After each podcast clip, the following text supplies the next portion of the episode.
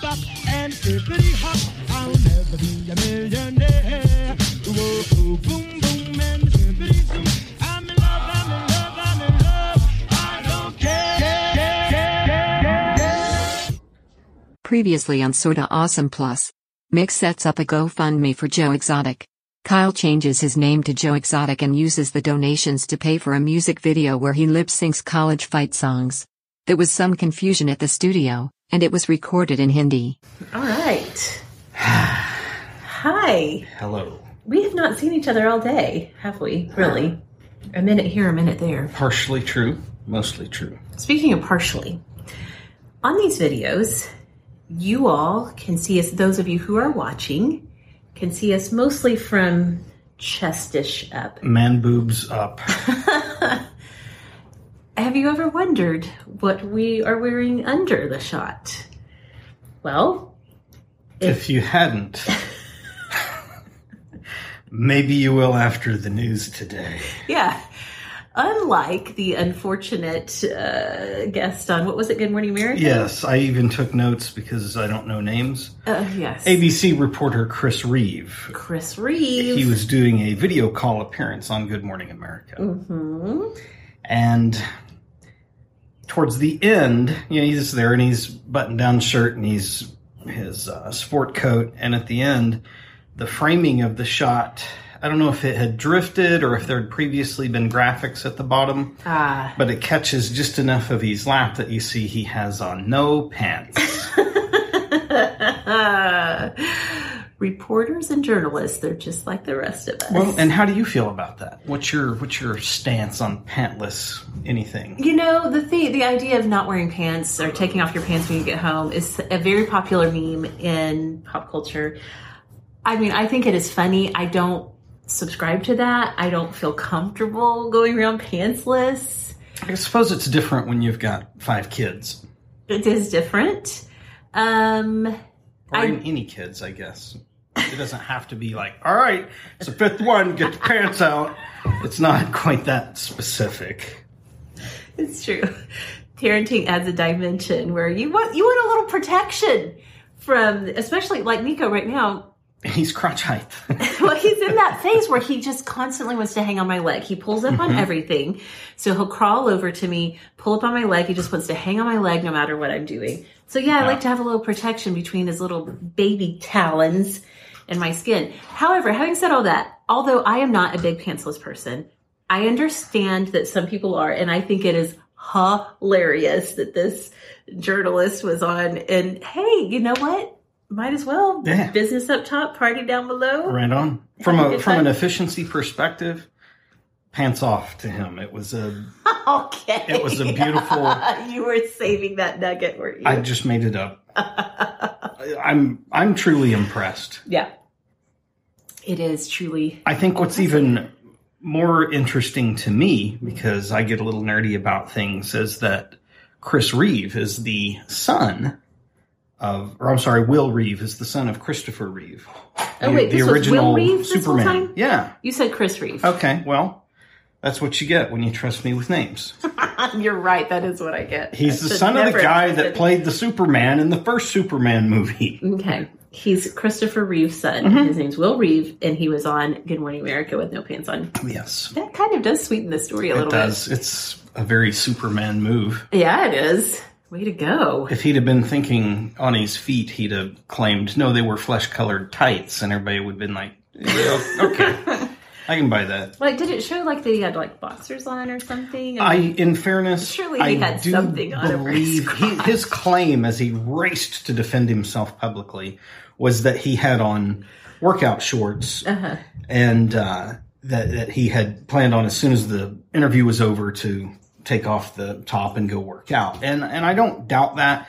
The way that his coat was kind of rumpled over his legs, it's not like it was Will and Little Will, they're hanging out with you. You just saw a thigh, and it's very, very probable that there were shorts on. Okay. Good. It wasn't like there's a difference in pantless and naked. Mm-hmm. that's right. There is a difference. And he was walking the line a little bit. We know this. We've got 5 kids. We figured that part out. Too right. Too right. Yes. Okay. Also in the news, something that I'm newly interested in, UFOs, aliens. We have footage finally released from a couple of videos that... Is it the Pentagon that's had, or Department of Defense, or the Navy? The Navy, perhaps. Yes, that's right. That's Navy. Who. Hey, got you another free belch on camera there.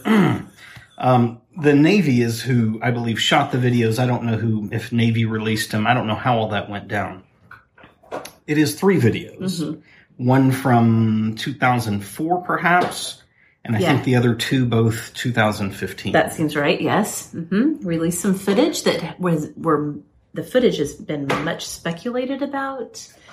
It's worse than the video footage that we are putting out right now. How do you feel about this? Did you watch the videos yet? I did. I was disappointed. I was hopeful that it would be like, oh my gosh, this is exciting. And then you're watching it and you're like, what am I looking at? This could actually be anything. This could have been shot in somebody's bathroom. Mm-hmm. It's terrible. It is terrible, and that is disappointing because, as I said, I am newly interested in all of this alien stuff because I've been listening to this podcast, Strange Arrivals, I think, telling the Barney and Betty Hill story, mm-hmm. the mm-hmm. very first major alien abduction story in sort of U.S. consciousness, pop culture. I find their story fascinating. I really genuinely, and I said this on the show this week, I've said it on here, prior to listening to this podcast, I've been very neutral about aliens. I've been like, I don't know, one way or the other, it doesn't make any difference. But now I'm like, I'm not saying that I definitely think that there is extraterrestrial life out there, but it's making me think some things I've never thought before, ask some questions to myself. So I was so hopeful when I saw these headlines, like, oh my gosh, what are we going to see? Right. And then it was like such a bummer of footage. This is the history of all... Supernatural's not the right word, but I'm going to use it. Phenomenon. Paranormal? I don't know what that means. Okay. Like Bigfoot, the Loch Ness Monster... Right. All things that we're just like, nah, we know it's there. Show me the picture. And then somebody's like, I've got the picture. And it's like, no, that's not the picture. So, yeah, I was hopeful and excited. And then I was a little bit deflated. But it was disappointing. Still, who knows? The truth is out there. Is it? Mm-hmm. Mm-hmm. All right. Well, I know that yesterday we had... And by we, I mean me, had really run off at the mouth. Well, thank goodness you did. If you wouldn't have talked yesterday, we would have had no film or audio from yesterday because I was in such a terrible mood. Today has been much better. BT Dubs. Okay, anyway. So we'd begun down the path of Joe Exotic. Yeah. The intention of that introductory video was to frame... the perspective of are all small-town people nuts, and walked through that. And I don't know if at any point how I talked about all of that left the impression that somehow I'm a secret or not so secret Joe fanboy sympathizer picketing wherever to make sure he gets put in COVID quarantine for the appropriate amount of time, which happened. Okay. No, I'm absolutely not on board. I'm not absolutely not endorsing anything about him. I'm just painting the perspective both of where he's from, that documentaries may not be the best source of fact content. Mm-hmm. Mm-hmm. And additionally, and I'm still kind of unfolding this in my own mind, is this perspective of no one starts out as what they end up as. Right. And that he started out with some difficult circumstances and a tough place to make a go of things and pursued how to be successful. And when you're doing that in any endeavor, you hopefully try to keep doing the thing that worked and do more of it and stop doing the thing that didn't. Mm-hmm. But from that point, there are many ways in which his story has been told in Breaking Bad. Oh. Has been told in Ozark, has been told in other mm-hmm. popular genres. And I think at least partly that may be why there's some popularity here. Yeah. Is because he started out with just standard bad decisions and things got away from him. Can we talk about what I think is his most egregious choice? Maybe worse than keeping beautiful tigers in cages. The mullet? Not even that. Can we talk about his Milli Vanilli-ing the country music records? Two of them he has at least, right? You really just hurt your social standing by calling that the most egregious choice. It was definitely a poor choice. It's so offensive to me that he is passing that off as him singing. It is so clearly not him singing. Is he, though? Is he passing that off as him? He literally says... Okay, so I haven't gotten to the point where he would celebrate, no, it's me. When I saw that part, I was like, you have to be kidding me, because he's talking with this Winniewood twang and... Did you listen to the lyrics? Well, I know that man saw a tiger and a tiger saw a man. If you really drill down and listen to the lyrics, you can see why nobody ever challenged him on it. It's like, no, that's your song, bro. I don't want anything. I wrote it. I don't want anything to do with that. That's all you. It's so disturbing. I hate it so much. It was bad. I hate it. Maybe it's not the most egregious thing that he's done, but it's up there. It's ugly.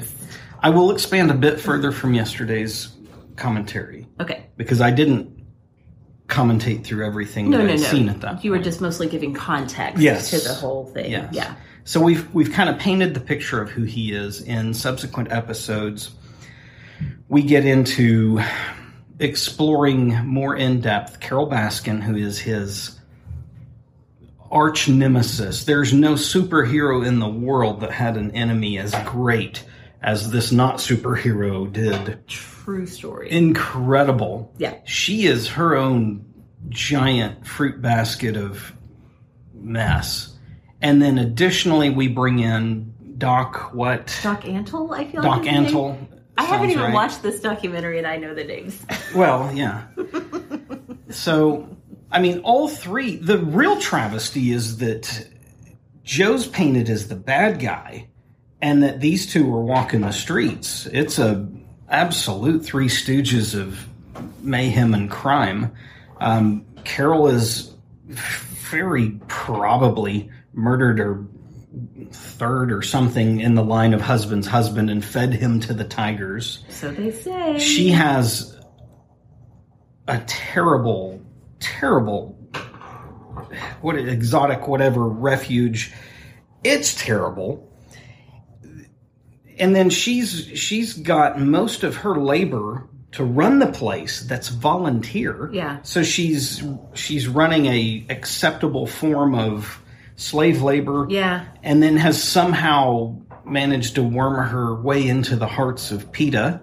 Yeah. Which only hurts PETA that much more. And then Doc is running some type of a weird brainwashing harem. Yeah. Similar thing when you get there and try out, you live in a horrible area, place, and get paid nothing. Now, Joe was kind of doing that too, but Joe was pursuing people that would not have had anything, and it's not justifying it. No. But he was ex-convicts, people that were homeless, down on their luck, whatever, and would bring them in and still... paid nothing, lived in horrible circumstances, and I say paid nothing. He paid a ridiculously low amount of money, but it was something as opposed to Carol. Yeah.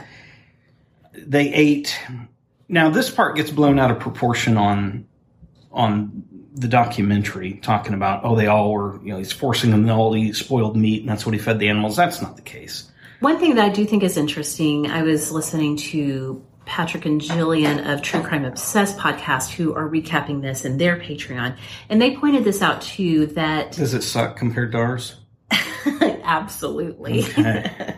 That Joe Exotic, Doc Antle, and Carol Baskin do have these sort of like predatory things that they're doing. Predatory may be a strong word. They are creating situations where people who are vulnerable because of their own life circumstances are being kind of like, come on in, we'll take care of you. And they sort of keep them hooked in. All three of those people, they're very charismatic, very big personalities, and they give these people this message of like, we're doing important work here. Right. It's like it gives these people who are vulnerable, that are down on their luck, that have had a rough go at life, something that is bigger than themselves to kind of attach themselves to. But you do have a weird scenario where for many of the people that were there, that are still there, they do believe they are doing a good thing. Mm-hmm. And so whether they're being taken advantage of or not, if they have the good feeling yes.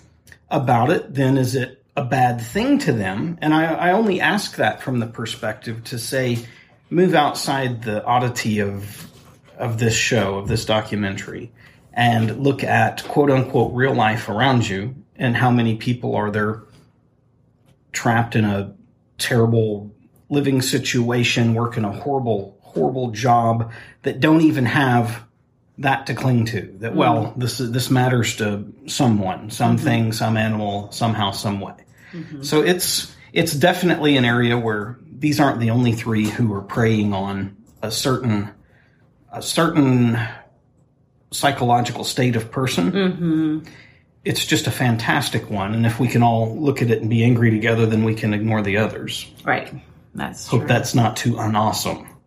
That's anti-awesome. Anti-awesome. You're fired. I'll edit it out. But I really won't. Okay, I cannot wait for you to finish. Yeah, I need to, hopefully tonight I can't sleep so I can let's hope for a little more time. Insomnia on that. All right, good stuff. Well, here's two possible UFO sightings. Who knows? Maybe one of them will rescue Joe from prison. There we go. It could all, that would be like such a great like combination, like what's the word I'm looking for? Just all of these things coming together. But they'll only let him on board if he takes his pants off. And he's like, all right, yes, sir. Like, you had me at hello. Giddy up. Let's go. It works. I'll tell you what, if we get to 600 patrons, 600 being our next milestone, we'll invest in some Tums for Kyle so he's not burping on camera. No guarantees. I think that's all we have for today. Yeah. Sounds good. All right. Watch the skies. The truth is out there. Bye. Los Angeles is in the top 10 list of UFO sightings. Hollywood has the best video equipment in the entire world and is only about 6 miles away. Maybe instead of making another Rambo movie, could we send a few cameras to LA and search for the truth that is supposedly out there?